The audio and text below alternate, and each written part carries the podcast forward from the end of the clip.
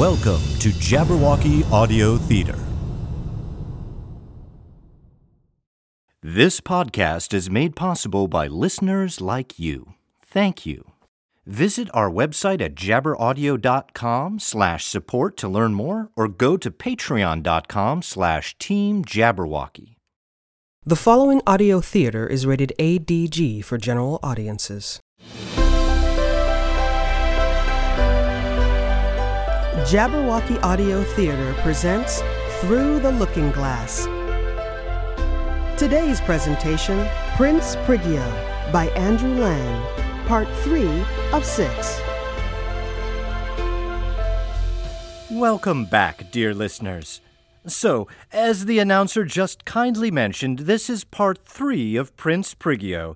If your memory is beginning to get hazy, here is a quick summary. Um, we can do the music cues, right? Oh, thank you. I think those help. So, in Chapter 1, we learn all about the kingdom of Pantuflia, where much of the story takes place, and the land which Prince Prigio is a prince of. In Chapter 2, we learn that, through no fault of his own, Prince Prigio is cursed to be entirely too clever, so that he annoys and irritates all of those around him, including his family, which includes the king.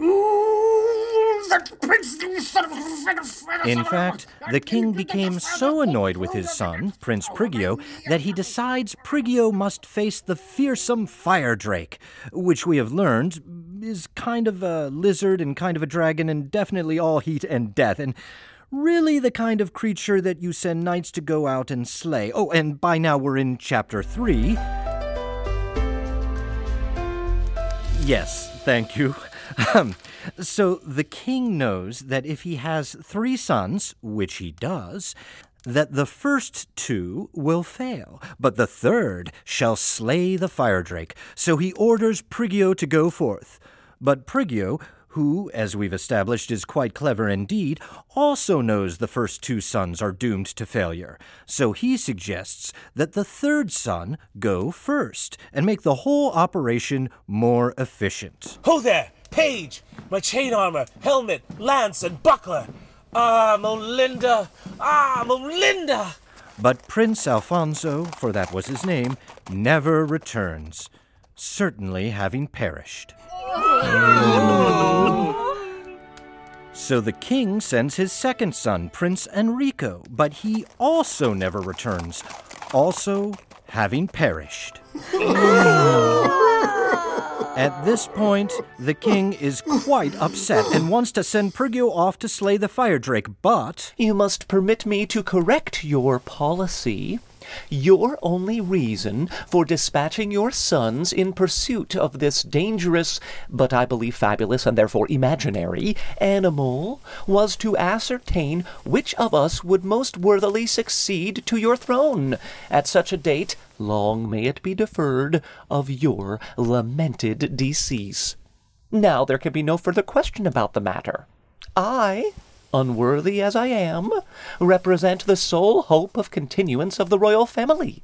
Therefore, to send me after the fire drake were both dangerous and mm, unnecessary. Prince Prigio employed the subjunctive mood were, dear listeners, for he was a great grammarian. Dangerous because if he treats me as you say he did my brothers, oh, my unhappy brothers, the throne of Pantuflia will want an heir. But if I do come back alive, why, I cannot be more the true heir than I am at present, now can I? Ask the Lord Chief Justice if you don't believe me. These arguments were clearly and undeniably correct that the king, unable to answer them, withdrew into a solitary place where he could express himself with freedom and give rein to his passions. Well, at this point, we're in chapter four. Delightful. Mm, But uh, the king and his court are not delighted at all, so they abandon Prince Prigio, who finds himself alone in the palace without money, food, or clothes. So by chapter 5, Prince Prigio was exploring the palace and found a garret, which is a small attic type room that features in a disproportionate number of fairy tales, and where heroes often find important items on their quest. And so this tale's hero, the prince, finds all the fantastical gifts he got from the fairies when he was a baby a purse of inexhaustible gold, a cap of darkness which makes him invisible, seven league boots to travel great distances, and so on. Well, no sooner than chapter 6.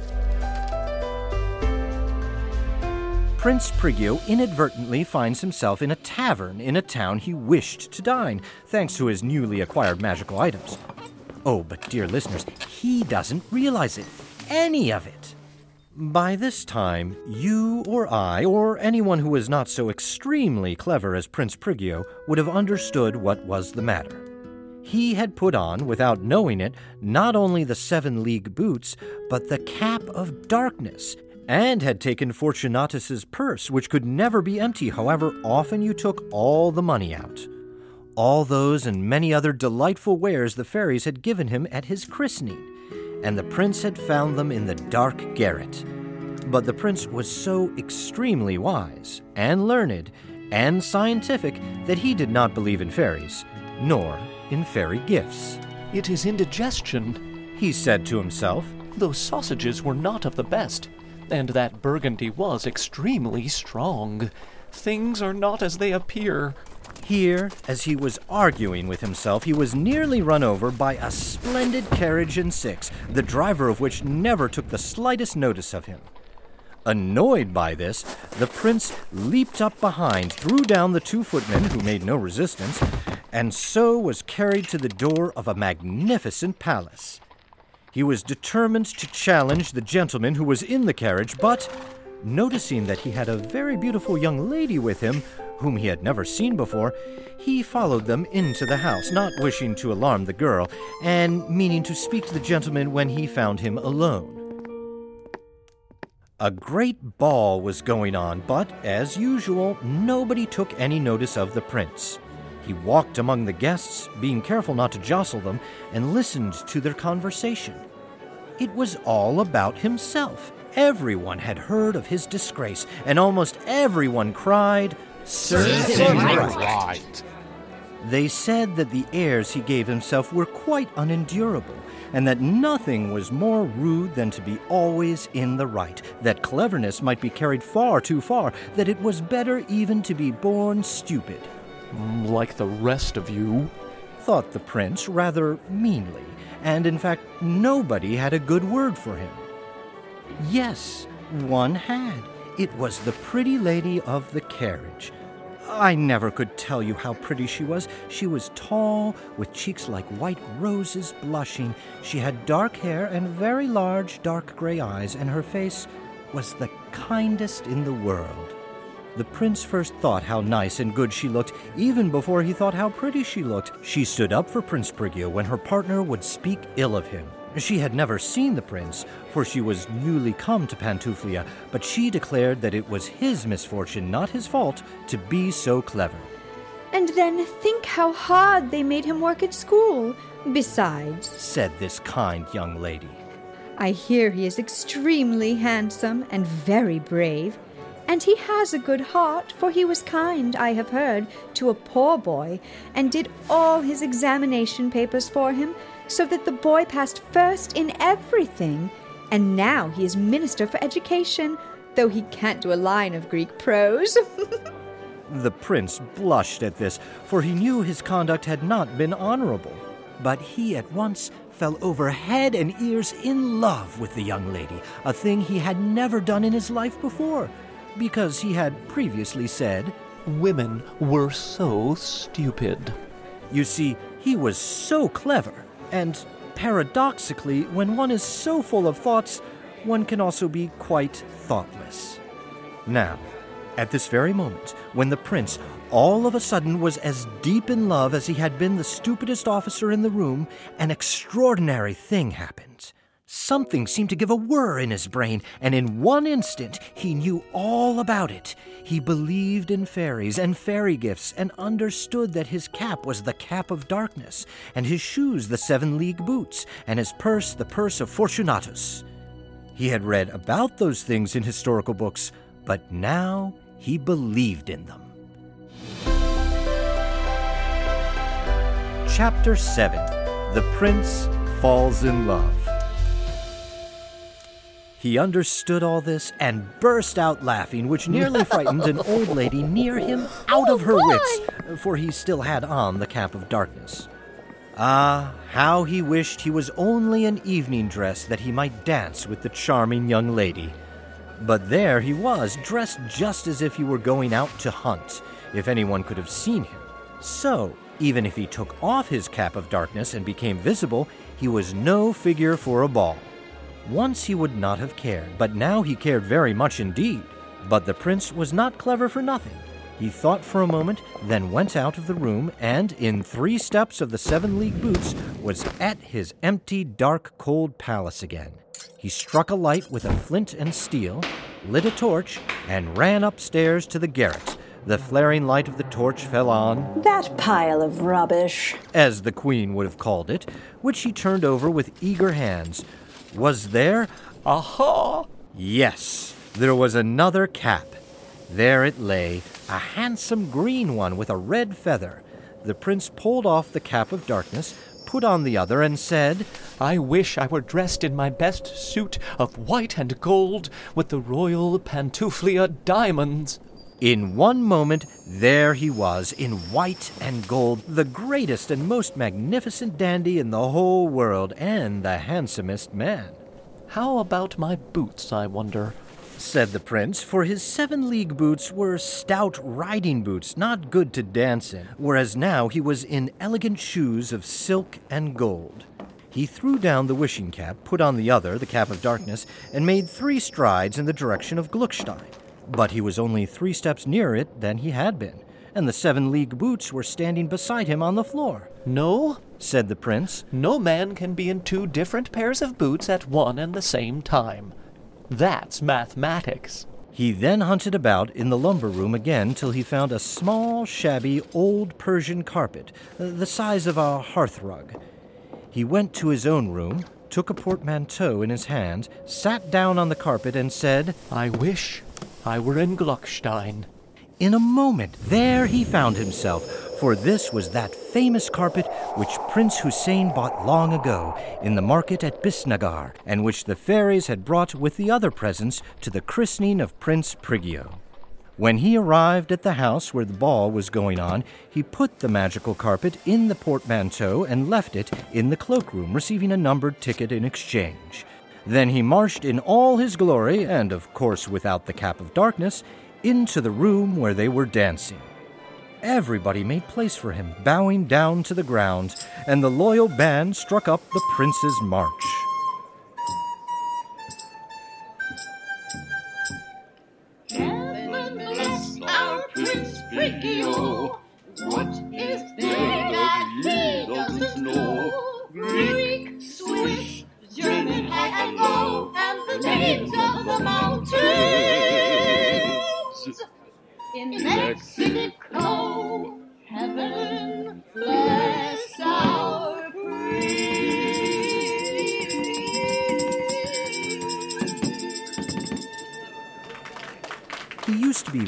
Fond of this march and the words. Some people even said he had made them himself. But now, somehow, he didn't much like it. He went straight to the Duke of Stumpfelbahn, the hereditary master of the ceremonies, and asked to be introduced to the beautiful young lady. She was the daughter of the new English ambassador, and her name was Lady Rosalind. But she nearly fainted when she heard who it was that wished to dance with her, for although she would never admit it, she was quite as smart as she was fair. Yet she would insist that she was not at all particularly clever, which is often something different entirely. Moreover, the prince had such a bad character for snubbing girls and asking them difficult questions. However, it was impossible to refuse, and so she danced with the prince, and he danced very well. Then they sat out in the conservatory among the flowers, where nobody came near them, and then they danced again. And then the prince took her down to supper, and all the time he never once said, Have you read this? or, Have you read that? or, What? You never heard of Alexander the Great? or Julius Caesar, or Michael Angelo, or whoever it might be. Horrid, difficult questions he used to ask. That was the way he used to go on. But now he only talked to the young lady about herself. And she quite left off being shy or frightened and asked him all about his own country, and about the fire drake, shooting, and said how fond she was of hunting herself. And the prince said, Oh, if you wish it, you shall have the horns and tail of a fire drake to hang up in your hall tomorrow evening. Then she asked if it was not very dangerous work, fire drake hunting, and he said it was nothing when you knew the trick of it. And he asked her if she would but give him a rose out of her bouquet, and in short, he made himself so agreeable and unaffected that she thought him very nice indeed. For even a clever person can be nice when he likes, above all when he is not thinking about himself. And now the prince was thinking of nothing in the world but the daughter of the English ambassador and how to please her. He got introduced to her father, too, and quite won his heart. And at last he was invited to dine the next day at the embassy. In Pantuflia, it is the custom that a ball must not end while one of the royal family goes on dancing. This ball lasted till the light came in and the birds were singing out of doors, and all the mothers presents were sound asleep. Then nothing would satisfy the prince but that they all should go home singing through the streets. In fact, there never had been so merry a dance in all Pantuflia. The prince had made a point of dancing with almost every girl there, and he had suddenly become the most beloved of the royal family. But everything must end at last, and the prince, putting on the cap of darkness and sitting on the famous carpet, flew back to his lonely castle. Chapter 8 The Prince is Puzzled. Prince Prigio did not go to bed. It was bright daylight, and he had promised to bring the horns and tail of a fire drake as a present to a pretty lady. He had said it was easy to do this, but now, as he sat and thought over it, he did not feel so victorious. First, where is the fire drake? He reflected for a little and then ran upstairs to the garret. Oh, it should be here. He cried, tossing the fairy's gifts about. And by George, here it is. Indeed, he had found the spyglass of carved ivory which Prince Ali in the Arabian Nights bought in the bazaar of Shiraz. Now, this glass was made so that by looking through it, you could see anybody or anything you wished, however far away. Prigio's first idea was to look at his lady. But she does not expect to be looked at. He thought, And I won't. On the other hand, he determined to look at the fire drake, for, of course, he had no delicacy about spying on him, the brute. The prince clapped the glass to his eye, stared out of the window, and there, sure enough, he saw the fire drake.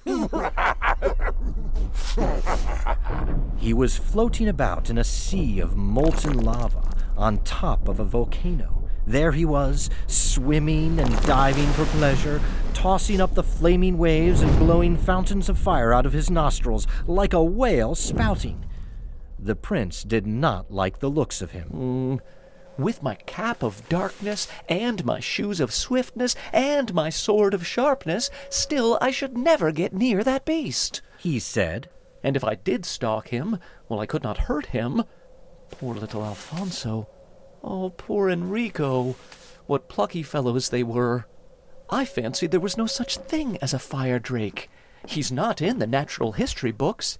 And I thought the boys were only making fun, and would be back soon, safe and sound. How horrid being too clever makes one. And now what am I to do? What was he to do indeed? And what would you have done?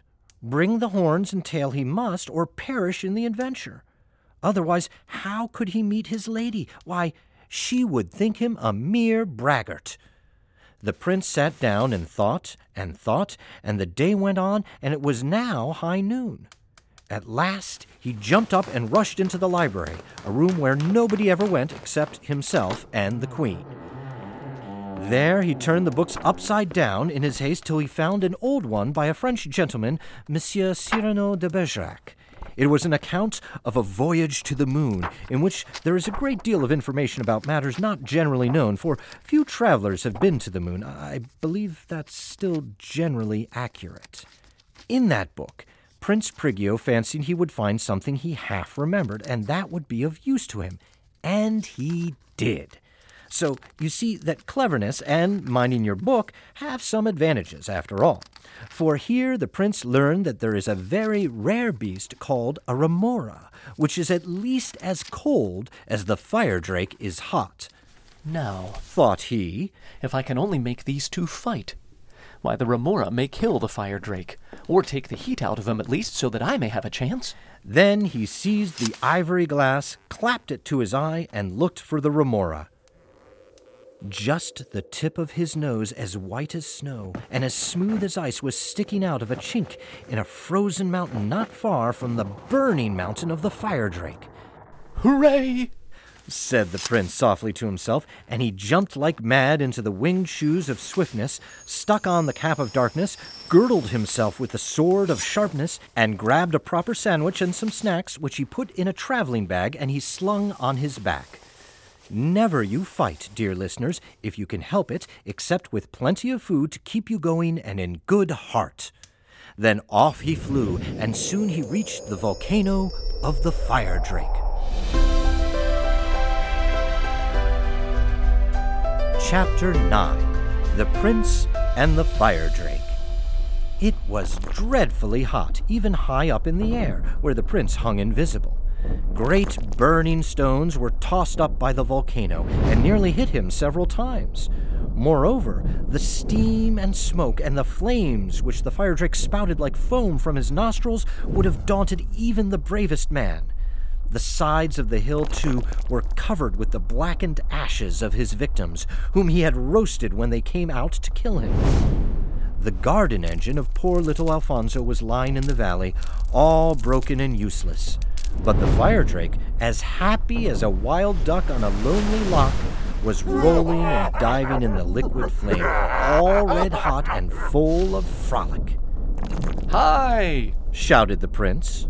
The fire drake rose to the surface, his horns as red as a red crescent moon, only bigger, and lashing the fire with his hooves and his blazing tail.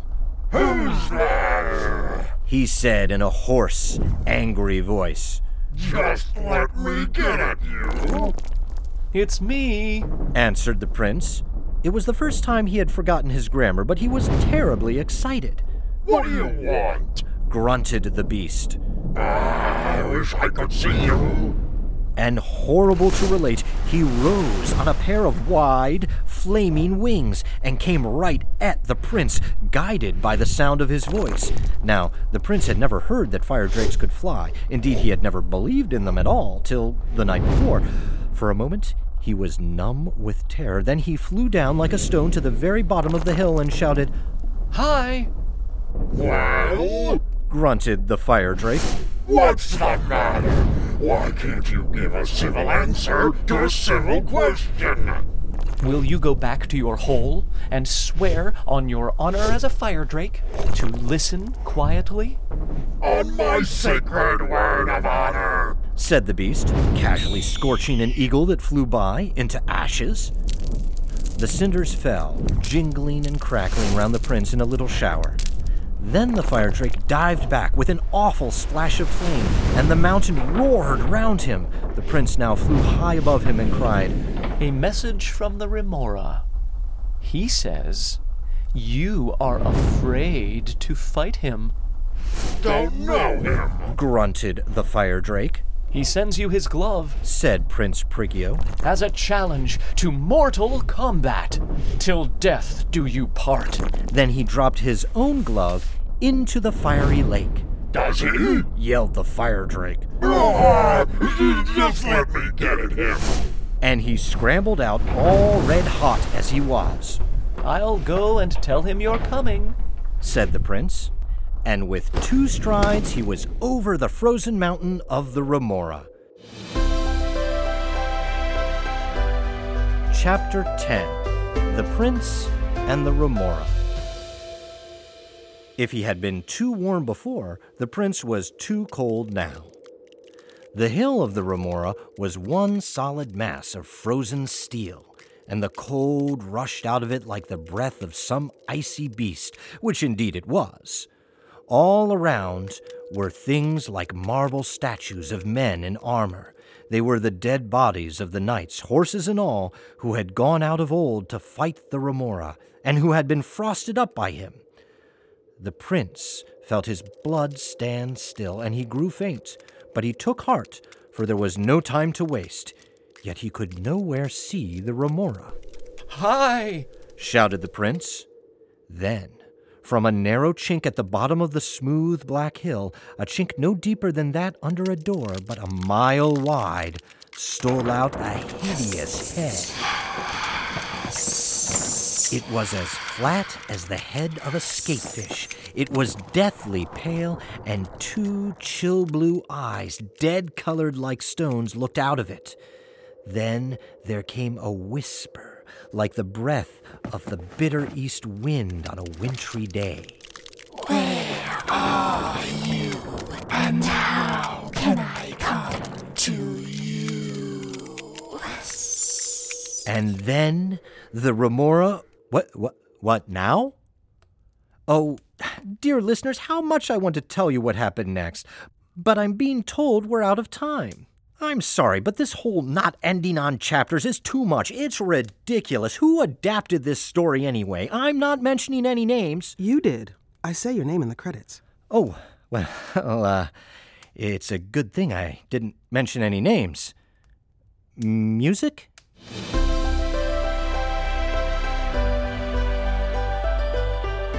You've been listening to Jabberwocky Audio Theater. Today's presentation Prince Prigio, Part 3 of 6. The story was written by Andrew Lang and lightly adapted for radio by Bjorn Munson. This program has been produced by Jabberwocky Audio Theater in association with WERALP, Radio Arlington 96.7 FM, Arlington, Virginia. Featured in the cast were Bjorn Munson as the narrator, Kevin Murray as King Grognio, Mike Bernal as Prince Alfonso, Nick DePinto as Prince Prigio, Tara Garwood as Lady Rosalind, Amy T-Bear as the Old Lady and the Remora, Mary Lecter as the Queen, Elizabeth Farrington and Brooks Tegler as the musicians, and Joel Snyder as the Fire Drake, with additional voices by Francis Abbey, Mike Bernal, William R. Coughlin, Kim Davenport, Elizabeth Farrington, Tara Garwood, Bjorn Munson, and Brooks Tegler. Recorded at Tulgey Wood Studios in deepest Springfield, with supplemental recording in many other places. See our show notes on jabberaudio.com for details. There, you'll also find our latest episodes and enough information to satisfy a prince. I can fully attest to this. I especially like the Encyclopedia of the Imperium. Well, there you have it, folks. Dialogue editing by Maurice Malda, with sound editing and final mixing by William R. Kaufman. Post production services provided by Tohu Bohu Productions, LLC. If you're enjoying Prince Prigio and the other yarns we spin at Jabberwocky Audio Theater, be sure to subscribe, rate, and review us on Apple Podcasts or your podcast provider of choice. Check out our Patreon page at patreon.com slash Team Jabberwocky for exclusive content and to help us continue to bring you further tales of silliness, suspense, and high adventure. Until next time, this is Kim Davenport saying thanks for listening and tune in next week for part four of Prince Prigio.